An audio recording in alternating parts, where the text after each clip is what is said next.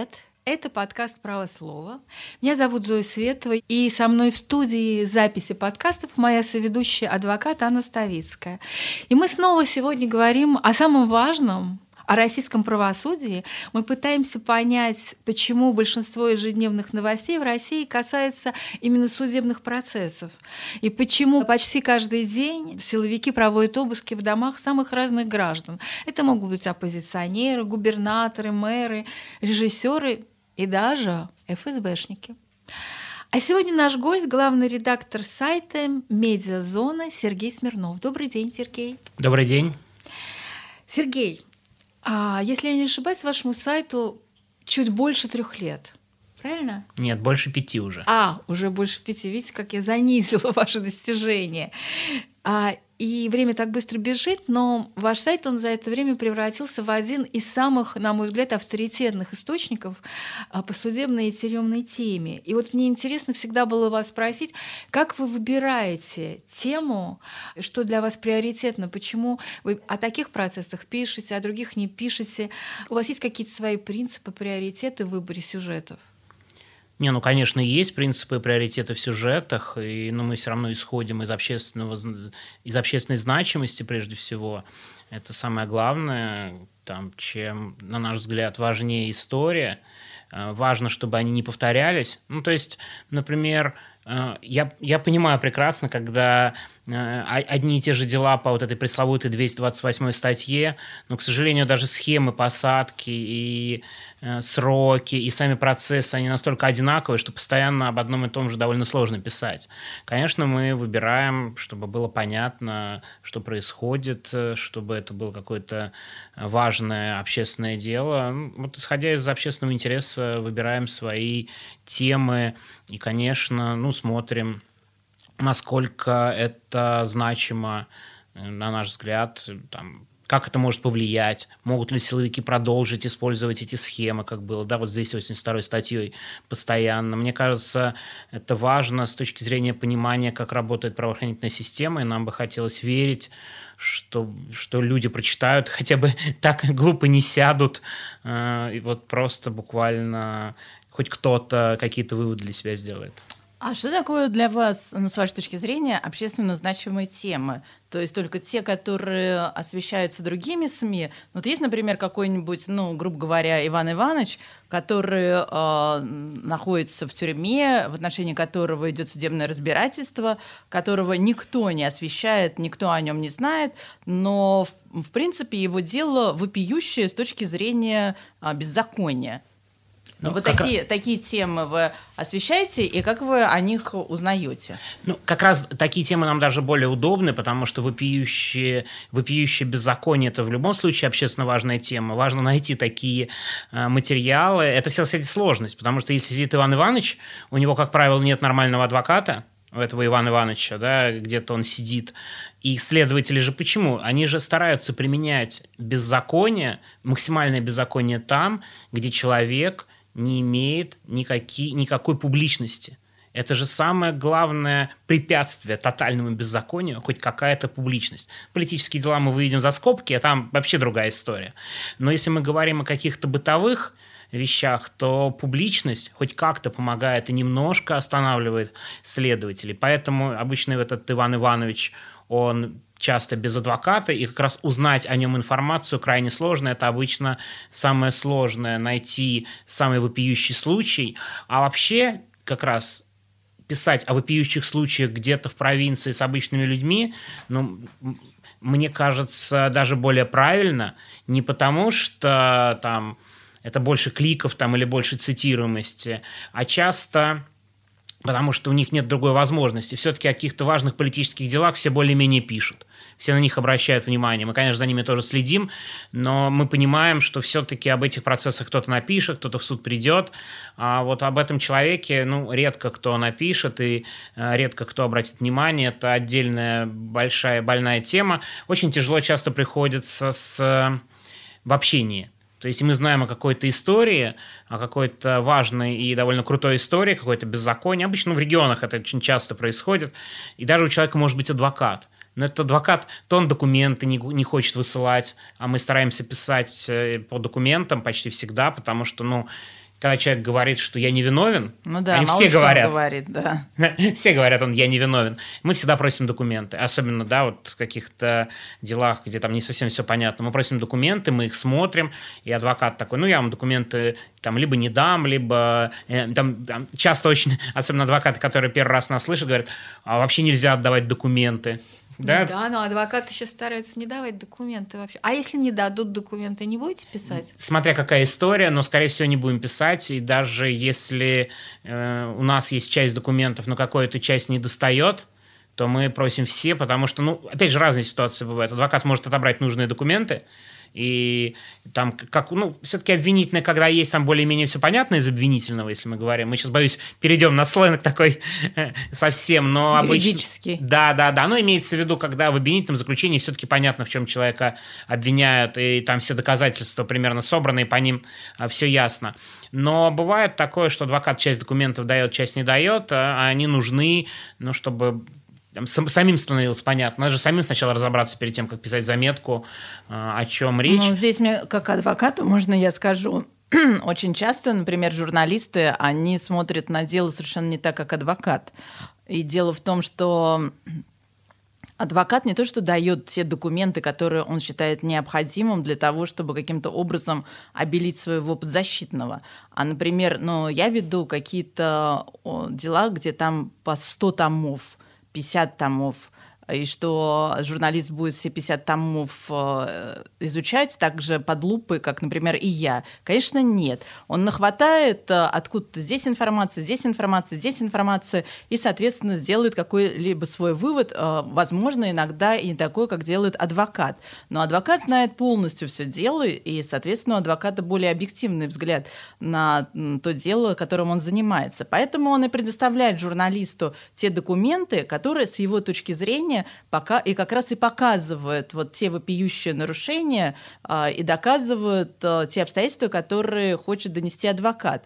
Не потому, что он что-то скрывает, а чтобы облегчить задачу журналисту. А вы как Я считаете, бы так Сергей? хот- хотела а я как раз вступить хотел в некоторую да, полемику да, насчет да, объективного да, вот взгляда адвоката. А, адвоката, безусловно, взгляд э, защитника. Но, как я уже сказала, никакой журналист никогда не будет разбираться в 50-томном уголовном деле. А ваши журналисты разбираются в 50 Но мне хочется верить, что наши журналисты все-таки близки к пониманию, как устроено уголовное дело и как главные следователи его составляют. У нас недавно была заметка. Не могу сразу же сказать, что для защиты а, иногда бывает важна бумажка, о которой ты даже сам никогда в жизни не подумаешь изначально. А потом, например, а, когда ты начинаешь защищать человека, то вдруг ты понимаешь, что эта бумажка, на которую ты не обратил внимания и, возможно, даже не сфотографировал, если это фотографировал какой-нибудь другой адвокат, вдруг имеет просто колоссальное значение, понимаете? И ты бегаешь, там, не сломая голову, ищешь эту бумажку. Поэтому, например, я фотографирую все. Вот, такое тоже бывает. Поэтому это не то, что адвокат там что-то передергивает, а иногда, как я уже сказала, просто чтобы была более полная картина. Но есть и такие, которые и передергивают. Но я это позволю я себе, э, при всем уважении, соглашаюсь с адвокатами, потому что я всегда очень к адвокатам отношусь, и, в общем, я такой журналист адвокатский. Вот, но все равно мне хочется, чтобы Сергей начал, вы начали рассказывать, что у вас какая-то была заметка. Да, я... Да. Не-не, ну просто а, вот э, большое количество томов это всегда очень плохо, очень тяжело, и мы зарываемся. И одна из проблем медиазоны мы точно знаем, что мы пишем заметки дольше, чем хочется мне как редактору. Когда люди у меня пишут заметки по 2-3 недели, говорят, что они изучают материалы дела, мне хочется сказать, что так долго, что там, что там непонятно. Даже мало. Ну, вот видите, у нас вечная такая борьба идет, когда же можно написать эту заметку. А к вопросу об объеме, но тут, тут же тоже с годами, когда ты изучаешь уголовные дела, начинаешь понимать примерно, как это все устроено. У нас там недавно пришел к нам наш журналист, э, и как бы к нам, и первое дело, которое к нему попало для большой заметки нам – это было дело балтийского авангарда русского сопротивления. Вот это дело в Калининграде. На мой взгляд, это совершенно безумное. И хочется, чтобы на него больше внимания обращали. Это дело, по которому э, следователи ФСБ переквалифицировали экстремистское сообщество, как в новом величии прямо в процессе, на террористическое сообщество. Mm-hmm. Прямо в ходе процесса. Чудовищно абсолютно. Там людям грозит до пожизненного заключения. За болтовню буквально, в буквальном смысле этого слова. Такое дело Барса действительно очень важно. Так вот, там обвинительное заключение было для понимания на полутора тысячах страниц, да, полторы тысячи страниц обвинительного заключения. Но потом ему, наши редактора ему говорят, ну, слушай, ты не бойся, во-первых, их четверо, Значит, четыре раза повторяется одно, одно и то, же. Ну, да, да. Там есть статья о хранении оружия. Это очень долго, ты к этому серьезно не... Ну, потому что это менее серьезное... Там понятно, что оружие сделали для того, чтобы была террористическая группа. Ну, то есть, как это работает.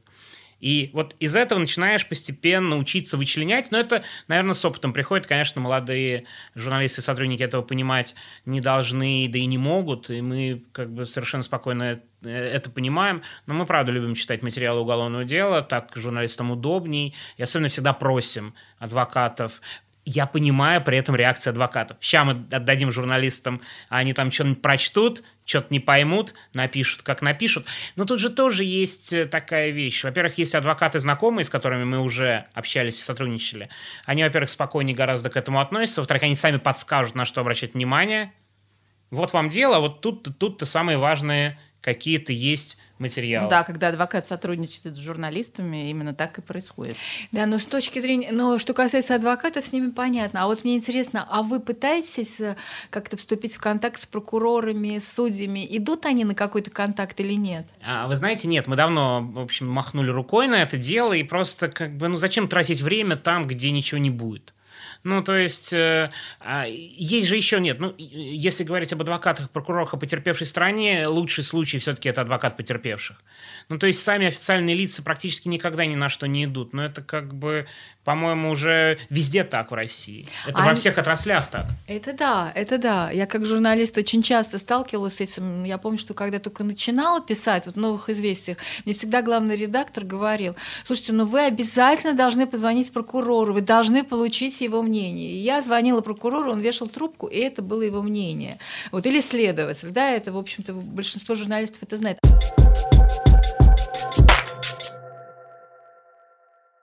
А мне интересно все-таки, у вас, э, вы уже пять лет, да, и, конечно, судьи и прокуроры, и следователи уже привыкли к вашему изданию. Я думаю, что многие начинают свой день с медиазоны, просто открывают и смотрят. Например, написали проект «Дело» или нет. Вы какой-то отклик получаете? Да, да, иногда бывает очень странный отклик, очень забавный. У нас была история и в Мосгорсуда, один из наших корреспондентов написал о деле таком совершенно неизвестном, на самом деле, о нем мало, на него мало обращали внимания, а он ходил на процесс, на который никто не ходил, там еще и адвокат, а почему он, кстати, ходил на процесс? Это как раз один из методов работы, потому что нет материалов, но дело нам кажется любопытным, и просто приходится ходить на процесс и слушать, что происходит Это в процессе. Да. Ага, понятно. Не, а что, если материалов нет? Ну, ты пришел, конечно же, когда прокурор читает обвинительное заключение, это самое важное, ты получил представление, потом пришел на свидетелей обвинения, потом пришел на свидетелей защиты, потом пришел на показания. А там еще было групповое дело, там было много обвиняемых, и ни у кого из них нет адвокатов, ну, то есть совсем тяжелая история. Естественно, ни одного журналиста, они журналисты были только в первый день и в последний, ну, написать про относительно громкое дело.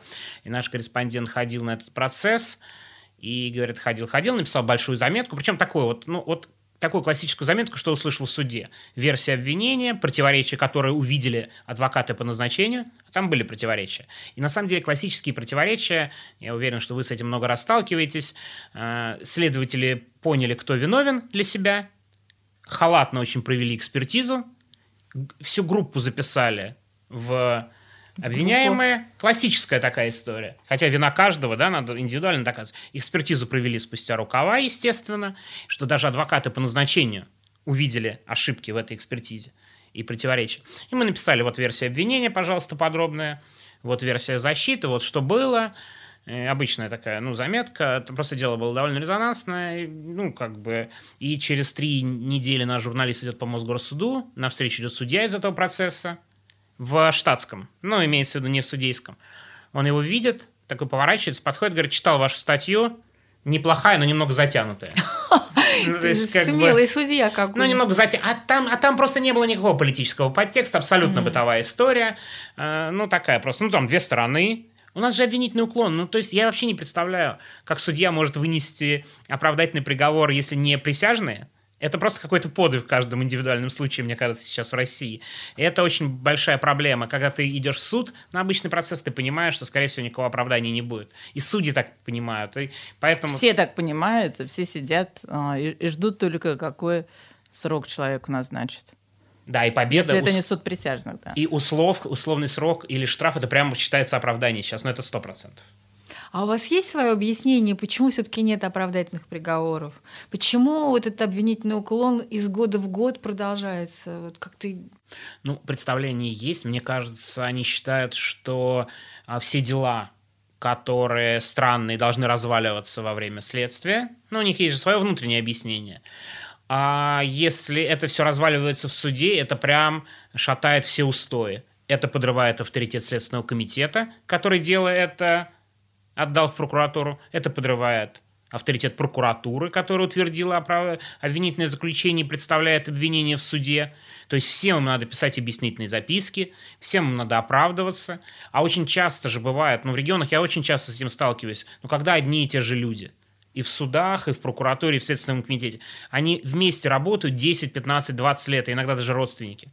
Ну, какие, какое оправдание, к сожалению? Такая... То есть вы считаете, что суд — это как бы такой орган, который пытается защитить а, всех, ну, я имею в виду всю правоохранительную систему, кроме как э, человека, который попал к ним на скамью подсудимых. Ну, так и есть по факту в России. Мне кажется, суд — это такое продолжение силовых структур, потому что если мы не выносим суд присяжных, который явно не в этой сфере. Ну да, к сожалению, суд, он именно в такой суд и превратился, что они защищают своих, и даже какие-то ошибки, неточности. Ну, то есть лучше мы дадим, мы понимаем, что не так, лучше дадим условно и явно мягче, но пусть он будет обвинительный, пусть он устоит, пусть апелляции его не отменяют, чем мы развалим дело, там выдадим всем представление, всех этих следователей, прокуроров перетрясем этим решением, а, а нам же вместе в баню ходить в каком-нибудь да. регионе. А вот с вашей точки зрения тогда, ну, в связи с тем, что вы говорите, а, то есть вот есть там судья, да, какой-то,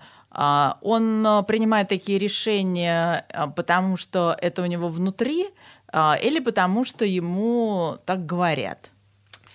То Мне... есть это какое-то телефонное право. Или он, в принципе, уже становясь судьей, понимает, что он вписывается в эту систему, и, как вы говорите, в принципе, а, должен защищать а, всю правоохранительную систему. Да, потому что это на самом деле это вот тот вопрос, который меня ужасно интересует, и разные специалисты, вот, например, судья Пашин, да, свое мнение нам высказал, другие судьи, кто-то говорит, что нет, просто невозможно человеку, он сам, когда становится судьей, то есть он уже знает, какое решение, он знает правила игры, и он никогда не выйдет из этой системы. То есть белых ворон правосудия не будет. Понимаете, ему даже не нужно, чтобы ему кто-то звонил или там председатель суда давал какие-то указания. Как вы считаете? Или все-таки существуют вот эти действительно еженедельные совещания судей, о которых, помните, бывшие судьи говорили, когда им говорят, вот по этому делу вынесешь это решение, по этому делу то. Как вы думаете? Ну, мне кажется, какие-то совещания существуют по резонансным и делам, которые представляют какое-то значение и появляются в прессе. Я почти уверен, что за этими делами следят все-таки в более-менее ручном режиме. И там есть варианты телефонного права. Но вообще в целом телефонное право а, по обычным бытовым историям, оно преувеличено. Ну, потому что, мне кажется, сами судьи, они уже полностью на стороне версии обвинений не проникаются этой логикой. Ну, классический пример, да, вот как вот это дело – силовики кого-то, которые я приводил уже в пример, силовики кого-то посчитали виновными, судья говорит, ну окей, ну, вероятно, это же они виновные. Ну, немножко кривовато собрали доказательств. Ну ладно, ну это же они. Но это вот такое, как бы вор должен сидеть в тюрьме. Судьи должны руководствоваться ровно противоположным принципом, чем такая логика судейская в России. Это, это очень тревожно, что они не понимают, что тем самым вредят и э, как бы самой системе суда и отношению к суду. Потому что суд, он должен не быть там по понятиям, не по понятиям. Но очень часто же у нас приговоры выносят, исходя такие, исходя из э, примерного понимания судьи. Там даже, даже если он смягчает, он смягчает не потому, что там какие-то нормы соблюдены, а потому что, ну, так вроде как принято, вот надо бы смягчить этому человеку. И они не очень руководствуются юридическими, э, закон, как мне кажется, юридической логикой. Э, по поводу вот того, что они в систему приходят уже полностью погруженными, но откуда у нас судьи берутся? Из секретарей в основном сейчас. А какой логики? Они сначала пять лет сидят, все внимательно записывают, идут заочно учиться куда-то, получают этот статус.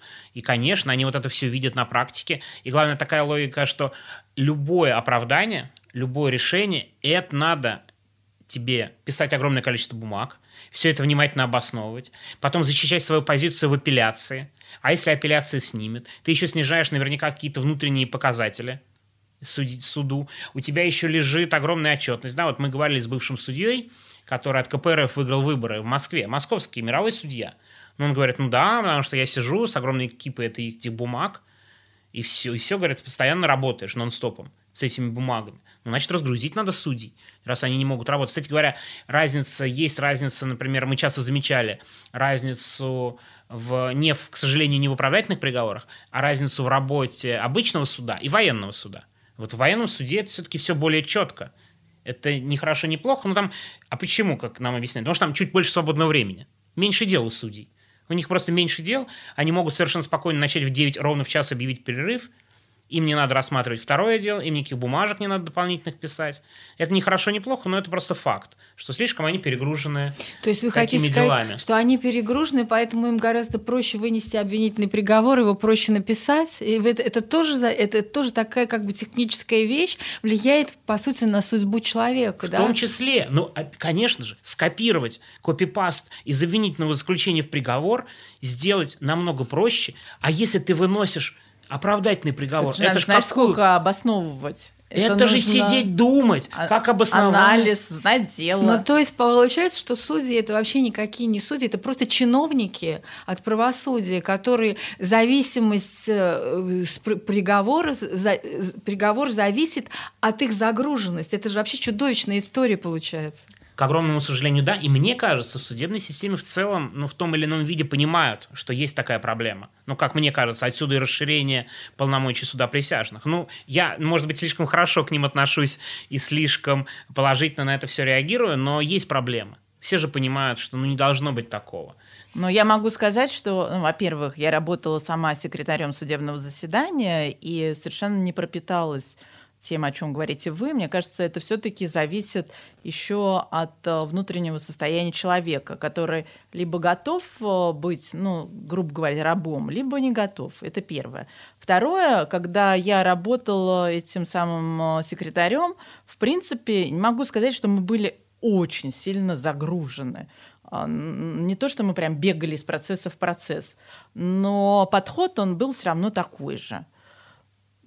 А, мне кажется, что здесь э, вопрос в чем-то в другом, но в том числе и в этом. Но мне кажется, что в суд идут люди, уже заранее понимая, а, что от них требуется. Как сказала одна моя знакомая судья, это совершенно неправильно, когда считают, что нам звонят и говорят, «А, вынеси такое решение или нет. Просто мы прекрасно понимаем, ну, как вы сказали, не дай бог я вынесу оправдательный приговор, это означает, что мне нужно, во-первых, говорить, что я не коррумпирована, во-вторых, что а, его необходимо обосновать так, чтобы его не отменили. В-третьих, а, практически 90% оправдательных приговоров отменяют, и, конечно, это минус будет в работе судьи, что тоже безумие, но на самом деле так. То есть э, куча каких-то обстоятельств, которые свидетельствуют о том, что судье проще, легче и для себя комфортнее вынести обвинительный приговор.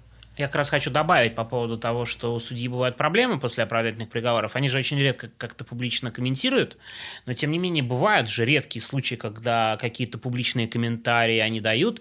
Была вот эта довольно известная история в Новосибирске, такая абсолютно детективная, как мне кажется, когда два брата в одной квартире, один погибает, и, ну, понятно, следователь думает, что второй брат убийца, и там большое разбирательство идет, но сомневаются потому что там был укол лидокаина, и на самом деле, вероятно, просто он упал, потерял сознание, и там была потеря крови. Такая совершенно чудовищная история. Но вот, так судья в процессе, который вел первый процесс, э, причем такое дело само было очень странное, э, там, потому что человека обвинили в убийстве, но, например, меру пресечения не избирали до суда вообще чтобы понимать. Не было вообще меры пресечения. То есть подписку о невыезде у него взяли только когда начался судебный процесс. Ну, то есть суд э, и следствие как-то... Ну, все понимают, считали, что, что-то не, не то. то. в деле. А он не захотел при- признаваться в убийстве в состоянии аффекта, на самом деле. То есть они предлагали такой размен, чтобы закрыть... Ну, как бы, кстати, тоже вот один из моментов. Вы видите какую-то странную ситуацию, давайте полегче. Но все равно признайся. Признайся, закрыли, обвинительные, все довольны. Он не признался, ушло в суд, и судья его в первом процессе оправдал. А через некоторое время, ну, так увел нормальный процесс, его просто оправдал, вынес оправдательный приговор. А через некоторое время его уволили. Судью уволили? Судью уволили, ну, отправили в отставку. И он сказал, что это из-за того, что я вынес второй оправдательный приговор. Второй в своей он практике. второй в своей практике Мгм. вынес оправдательный приговор. Первый был по тяжким телесным повреждениям. Ну, два приговора, видимо, нельзя приносить. Такая красная черта. Как Ну да, двойная сплошная для Еще судей. за короткое время, наверное. Ну, вероятно, довольно быстро. Все, уволили. Естественно, дело отдали другому судье. Восемь с половиной лет. Но, к счастью, история закончилась хорошо. Президиум Верховного суда отменил решение. И этого человека выпустили прямо сразу из колонии до нового разбирательства. Ну, то есть, ну, как бы, тем не менее, ну, судья-то в отставке. Все судьи такие прочитали так.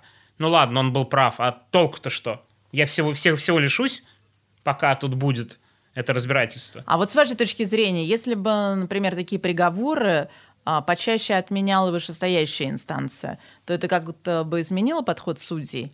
Или это тоже невозможно для этой самой вышестоящей инстанции? Ну, я, вообще считаю, что, конечно, чем чаще ты отменяешь, тем больше стимулов работать. Ну, сейчас же как система выстроена? Ты вынес обвинительный приговор, быстренько его засилил, все, все довольны, все расходятся по домам. Потому что если вышестоящая инстанция отменяет приговор, ну, это прям напряжение. А бывают же неприятные отмены. Э, Вот мы, надеюсь, скоро напишем статью, когда известный судья вынес обвинительный приговор, его, его в Москве отменили и отправили на суд присяжных и а суд присяжных единогласно выносит оправдательный приговор. Но мне кажется, это не очень хорошая характеристика судьи-то, по большому счету. Этот приговор ему будут вспоминать. Ну, то есть он, конечно, тоже, ну, в любом случае, это, это хорошо. Чем больше будет таких отмен, тем больше стимула у судей будет все-таки нормально работать. Особенно, когда вот эти явные неправосудные э, и штамповочные приговоры просто судья выносит, да даже не думает особо. Просто скопировал обвинительное.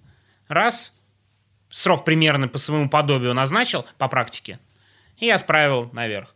Там взяли, мо- могут же разобраться. Там же часто очень, там еще... У нас же проблема в чем? Чаще всего отменяют из-за каких-то процессуальных моментов. А не из-за того, что явный бред написан в обвинительном заключении, а потом в приговоре. А из-за процессуальных. Что то не соблюл. Это, ну, типа, ничего страшного. Ну, немножко там подправишь. А если бы отменяли из-за того, что это решение неверное и э, вообще, и- исходя из аргументов сторон на процессе, я думаю, ситуация могла бы поменяться. А если они отменяют э, в Верховном суде или в президиуме по процессуальным моментам, это такая хитрость судейская, чтобы не, обменя... не обвинять по существу, а именно прицепиться к этому? Или это адвокаты хорошо работают? Тут же, в общем, э, Получается, что это лотерея. Кому-то отменит по процессуальным соображениям, а кому-то нет. То есть это какая-то дико сложная система, и невозможно понять, что тут играет. Что это внимательный судья в Верховном суде, или это какая-то там, не знаю, коррупция, или что это? Ну, я, кстати, в коррупцию не особо верю, вот как бы именно в чистом виде э, в судейскую. Да? В коррупции сейчас меньше, чем при Сталине, скажем так. А, я думаю, это все выстроено для того, чтобы создать такую систему защиты самих судей, самой судебной системы. Что если эти ошибки, то мы внутри разберемся без всяких этих скандалов, что судья вынес там, наштамповал, вынес какое-то решение. Это нужно для защиты. Вообще судейская корпорация, она старается себя защищать. Это довольно важно, это заметно очень во всех делах, даже если выносится совершенно нелогичное решение. И чем это кончилось? Это кончилось тем, что, оказывается, в судах присяжных все совершенно по-другому работает. И это очень заметно. В судах присяжных же вообще все по-другому. Ну, не может быть нормальной судебной системы, когда 0, там сколько, 2-3 десятых процента оправдательных приговоров, и из них часть чиновникам причем, да, и по клевете, а в суде присяжных почти 30%. Ну, так же просто не бывает, даже исходя из статистики.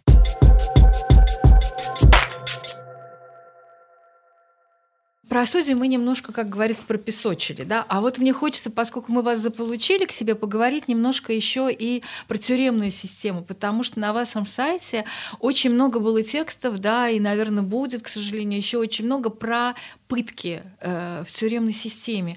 И знаете, вот э, я довольно много пишу тоже на эти темы, и я помню, что, мне кажется, лет 15 назад была такая статья «Фабрика пыток», вот, где я приводила, ну, это не я об этом узнала, это Валерий Абрамкин, известный правозащитник, который занимался реформой тюремной системы, и вот он такой перечень составил пыток, да, помните, это «Ласточка», «Слоник» и другие. И вот проходят годы, да, и эти все пытки, они сохраняются, появляются появляются новые, и такое впечатление, как будто существует какой-то, я не знаю, учебник, что ли, для э, тюремщиков или там для полицейских. Как вы можете это объяснить? Почему это все продолжается из года в год, и уже многие годы, и почему эти люди пытают? Это что, садисты там работают? Ну, я думаю, садисты там работают, но их минимум этих людей. Далеко не все, даже те, кто принимают участие в пытках, они садисты, и это им нравится. Это такая система, не очень люблю это слово, но буквально система управления заключенными, которую они считают единственно верной. Ну, то есть, единственное, что может держать заключенных в порядке, чтобы они не бунтовали и многого себе не требовали, это их максимально подавлять, а в разных регионах еще и по-разному изначально наказывать. Они это искренне считают часто профилактикой. Да, вот эти вот издевательства профилактикой, а те, кто не понимают, надо наказывать, чтобы все остальные не начали выступать. Это такая логика. Это очень... И главное, власть ничего с этим не делает. Они считают, что лучше будет спокойствие, будут какие-то там нарушения, мы самых одиозных накажем, сами попадутся, если накажем. Но пусть лучше у нас там будет порядок, пусть лучше это все вот так держится, нежели мы дадим излишнюю свободу и начнем всех подряд наказывать. Начнем мы всех подряд наказывать. Ну и кто у нас в колонии пойдет работать? За не очень большие деньги, очень часто, в эти колонии – и, и, и, и что они там будут делать, эти люди? Ну, смотрите, сейчас же идет Ярославское дело, да, вот сейчас начали выносить приговоры. По-моему, 4 года вынесли. Жестко. Это вы считаете жестко 4 года? Для особого порядка по 286 статье это жестко, да. Но там же очень много людей, да, будет сколько, больше 10 человек, да, там в отстраже, и им вынесут, скорее всего, обвинительный приговор. Это будет, это как-то остановит пытки или нет? Я боюсь, что нет, потому что э, это была такая громкая история, но внутри себя, я почти уверен, есть внутреннее объяснение, почему их наказывают. Не надо было, чтобы публично утекала видеозапись, сами виноваты, надо было головой думать. Там, где нет видеозаписи, все всегда спокойней куча примеров пыток, по которым нет никаких последствий, к сожалению, даже если есть видеозаписи. Ну, у нас вот, да, мы пишем про Карелию, там другая история. Там дело формально заведено, но никаких обвиняемых нет. Там оно менее жесткое. Мне кажется, тут же тоже начальники, которые принимают решение, кого наказывать, не наказывать из сотрудников СИН, они же тоже так смотрят, не, ну 16 человек одного, это типа некрасиво, это не по понятиям, это чересчур. Ну, как бы так совсем нельзя. А если один на один, там кого-то пару раз там подзатыльник, не, ну это нормально. У нас же очень все по понятиям, и уголовные дела часто возбуждаются. И как бы вот это вот подзатыльник, какое-то насилие, заставил отжиматься или что-то еще считается, не, ну это нормально, это дисциплина. Ничего страшного нет, жив-здоров, ничего не сломали, цел, иди, нормально, все хорошо. Не, ну когда так, то да, но вы говорите, что там э, людей нет с садистскими наклонностями, но как раз, вернее, что их маленькое количество. Но, в принципе, вот э, все то, что происходило в Ярославской колонии, э, говорит о том, что когда большое количество людей смотрели, как пытают человека, и каждый в этом участвовал, но если, например, у тебя нет таких наклонностей, то и ты это делать не будешь. И очень многие мои подзащитные говорили о том, что, в принципе, это норм- нормально, когда в колонии вот это происходит. И, и да, они считают, что так э, необходимо для того, чтобы держать заключенных. Кто считает? Твои подзащитные? Нет. А ты говоришь, они считают. Я имею считают. в виду, что считают, естественно, сотрудники колонии но по факту же это понятно, что это реальное применение пыток. Не, ну, тут... человек, который, мне кажется, у которого нет таких наклонностей, он так не будет поступать. Подзатыльник, ну да, но вот именно такие масштабные, что называется, мероприятия, по избиению человека. Ну, я думаю, тут же такой момент, когда ты долго работаешь и остаешься там работать, ну, ты просто проникаешься вот всей этой логикой. Ну, человек такой, не, ну надо, раз все, все считают, что надо. Да, вот вчера он показания давал, вот тот самый сотрудник, первый осужденный, который получил 4 года. Он и же... его, кстати, называли а, люди, которые содержались в этой колонии, СС. То есть это же не просто так ему такую кличку дали. А что То есть он, он себя, себя как-то зарекомендовал именно таким образом. Не-не, он так и говорит, что не, ну мы думали, что надо наказать. Мы решили, что надо коллективно. Если на одного сотрудника, на нашего... А там же с чего началось? Там он какую версию выдвигал? Что все это наказание началось с того, что э, вот этот вот... Макаров? Макаров, да, потерпевший, он нецензурно выругался в присутствии сотрудника СИН. Ну, там он подробно излагает эту версию. Такой, не, ну это же нельзя терпеть. Ну, это такая логика. Если, если мы потерпим тут, что, все на нас будут так ругаться нецензурно? Надо наказать. Да, но получается, что вот мы говорили только что про судей, да, мы сейчас говорим про тюремщиков, получается, что это какие-то касты людей, да, которые живут вместе с нами в нашей стране, и как бы они совершенно другие, другие ценности исповедуют, у них совершенно другие понятия добре и зле получается. Ну так, к сожалению, и есть. И как раз здесь законные правоохранительные органы должны вот за этим всем следить. По-другому их никак не исправить. То есть я лично вообще уверен, что проблема пыток и большого насилия, ну это как в армии. Но в армии же была проблема дедовщины очень долго. Очень серьезная, большая проблема, которая, к сожалению, сейчас возвращается. Но когда есть политическая воля решить вопрос дедовщины, ну можно ее решить. Там тотально искоренить не удалось, но практически не было жалоб несколько лет на дедовщину. Только сейчас началось. Почему? Потому что политическая воля, потому что закон работает, потому что даже еще тогда при Сергее Иванове, после да, случая с Сычевым, там было распоряжение буквально каждый день офицерам осматривать солдат. Что у них? Есть ли повреждения, нет повреждений. Это вопрос политической воли. Мне кажется, с, внутри ФСИН это вопрос политической воли. Если политическое руководство захочет, чтобы пытки прекратились и было более человеческое отношение. Те самые люди, которые сейчас в колониях, часть из них садисты и они сядут, большая из них часть, при нормальной системе контроля, они не смогут людей не бить, если их посадят, то остальные, которые поймут, что вдруг этих самых садистов сажают, может быть, даже если у них и будет желание применять насилие, они будут смотреть так, но если я его ударю, а вдруг я три года получу? И просто научатся постепенно сдерживаться. Конечно, кто-то не будет сдерживаться. Конечно, кто-то продолжит. Но это же вопрос работающего закона.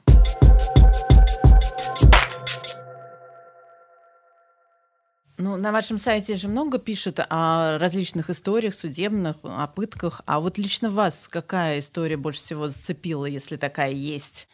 Ой, знаете, у меня это хороший вопрос. У меня есть история, у меня есть одна из любимых историй. Она не про пытки, не про тюрьму, а, вернее, как? Нет, она и про пытки, и про тюрьму, и про все вместе. И особенно важно, что она прям внутри силовиков. Одна из моих любимых историй – это история в городе Тосно, которая начиналась с того, что полицейские решили выполнить план по 228 статье. Классическая история. Наркотики. Да, да, наркотики. Mm-hmm. Они решили выполнить план, у них был свой агент, ну, как часто бывает, человек несколько раз отсидевший. Они его вызвали, сказали, слушай, нам надо тут дело закрыть. А ты, говоришь, у тебя нет, нет знакомых, кто хочет что-то это? Такой, ну, есть один знакомый. Он такой, слушай, ну, здорово.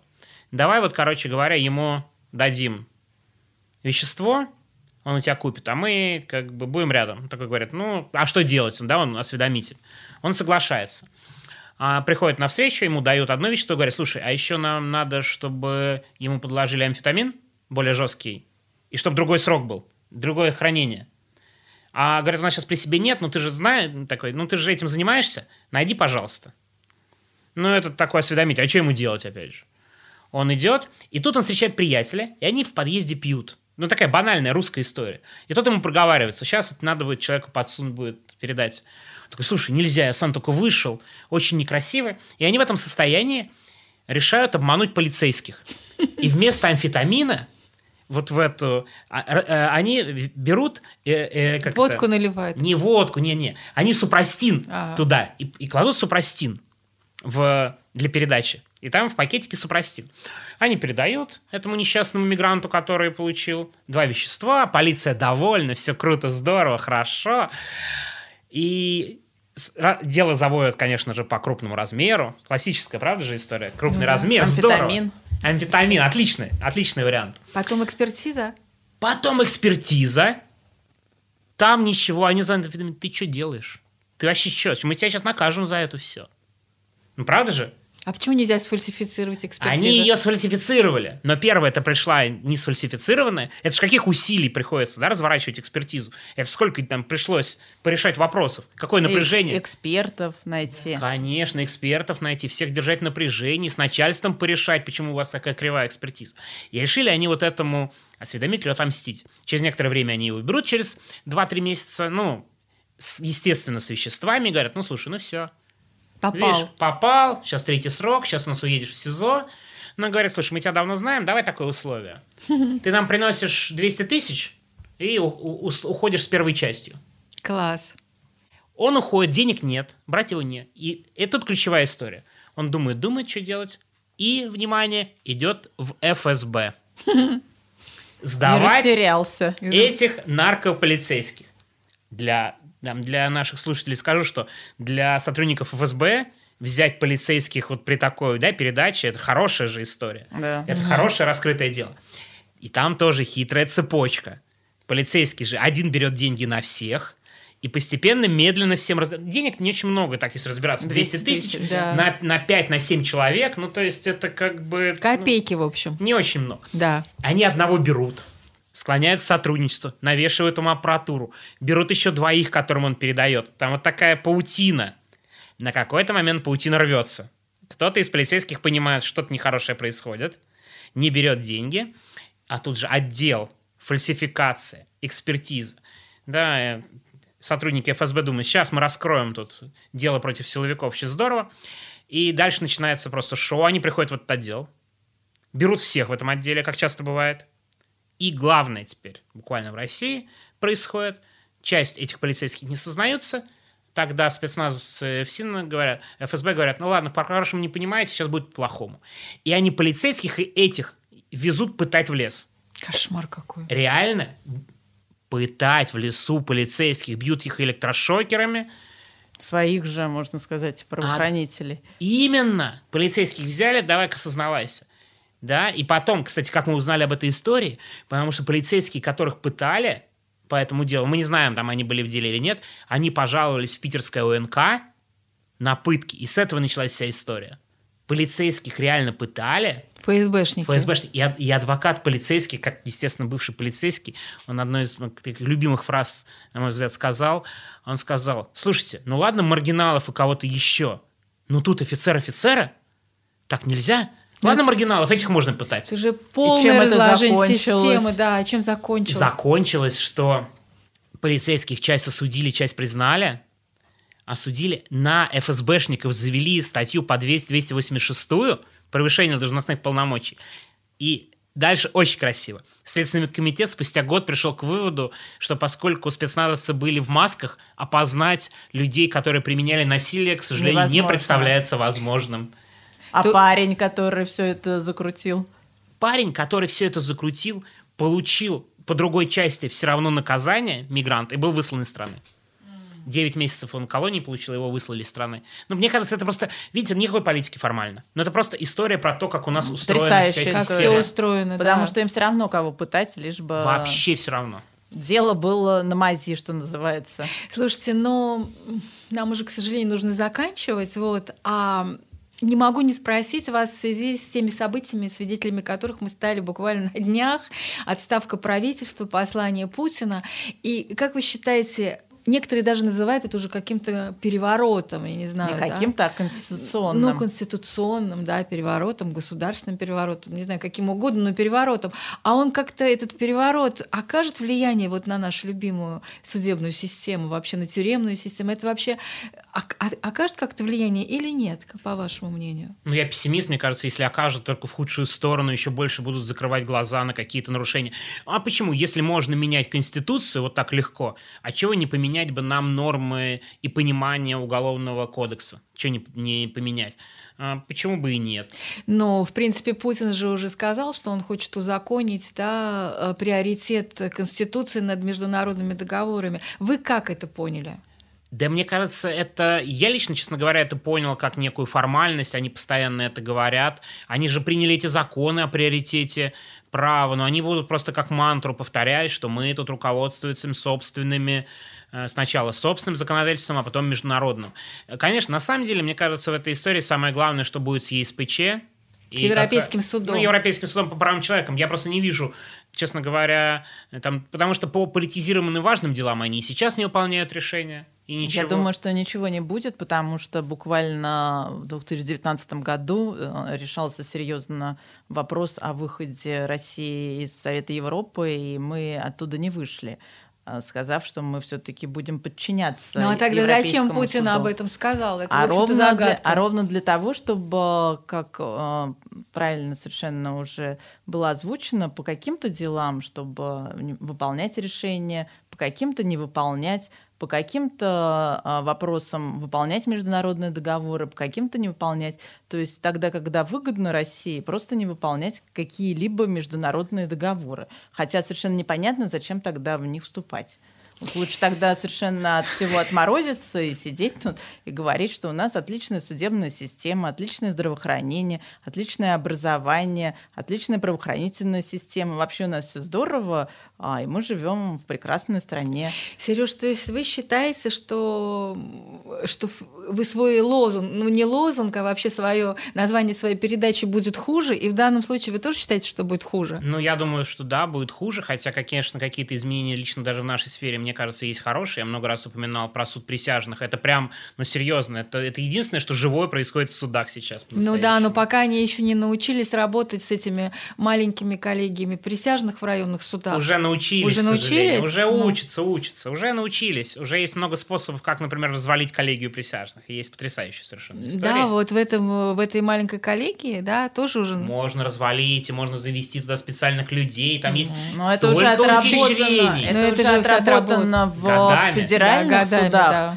Да, а в районных просто мы, адвокаты, надеялись, что этого не будет, потому да. что там все-таки рассматриваются дела, которые не так уж интересны власти. И для каждого такого дела очень сложно а, подобрать все эти механизмы, потому что в судах там Мосгорсуде и а, в судах федерального уровня это уже давным-давно все используется. Да, но, видимо, прокуратура тоже вспомнила не об этих разработках. Да-да, но не дремлет, они используют, но там очень интересно именно с точки зрения драматизма, и с точки зрения доказательств. Это настоящие и, суды. И самое главное, полная, абсолютная профнепригодность, как правило, прокуроров, которые умудряются проваливать дела, по которым, ну, даже мне, поверхностно читая материалы, понятно, что людей, которые обвиняют, они виновны. Как можно такие процессы проигрывать, это, конечно, просто потрясающе. Ну, потому, потому что адвокаты, они всегда на острие борьбы, а прокуроры нет. Все равно же судья делает все точно, что скажет прокурор. Поэтому у нас не работает следствие, потому что суд все равно э, любое дело рассмотрит и вынесет обвинительный приговор. А не работает прокурор, потому что суд все равно сделает так, как говорит прокурор, даже если он ничего не говорит. Вы же ходите в суды и видите, что прокуроры обычно вообще ничего не говорят. Адвокаты заливаются там соловьем, куча приводит всяких доказательств, но э, вашей чести это все равно, потому что молчащий прокурор, он э, все равно надежнее, и суд сделает так, как молчит прокурор. А, поэтому никому не нужно работать, они разучились работать, и поэтому в суде присяжных они и проигрывают. Ну, посмотрим, как будет дальше. Надеюсь, что все-таки не будет хуже. Мне хочется всегда надеяться на лучшее. Вот. Но это был подкаст «Право слова». Слушайте нас, ставьте нам лайки, а, рекомендуйте наш подкаст своим друзьям, знакомым, соседям. И все. До встречи. Пока. До встречи. Всего доброго.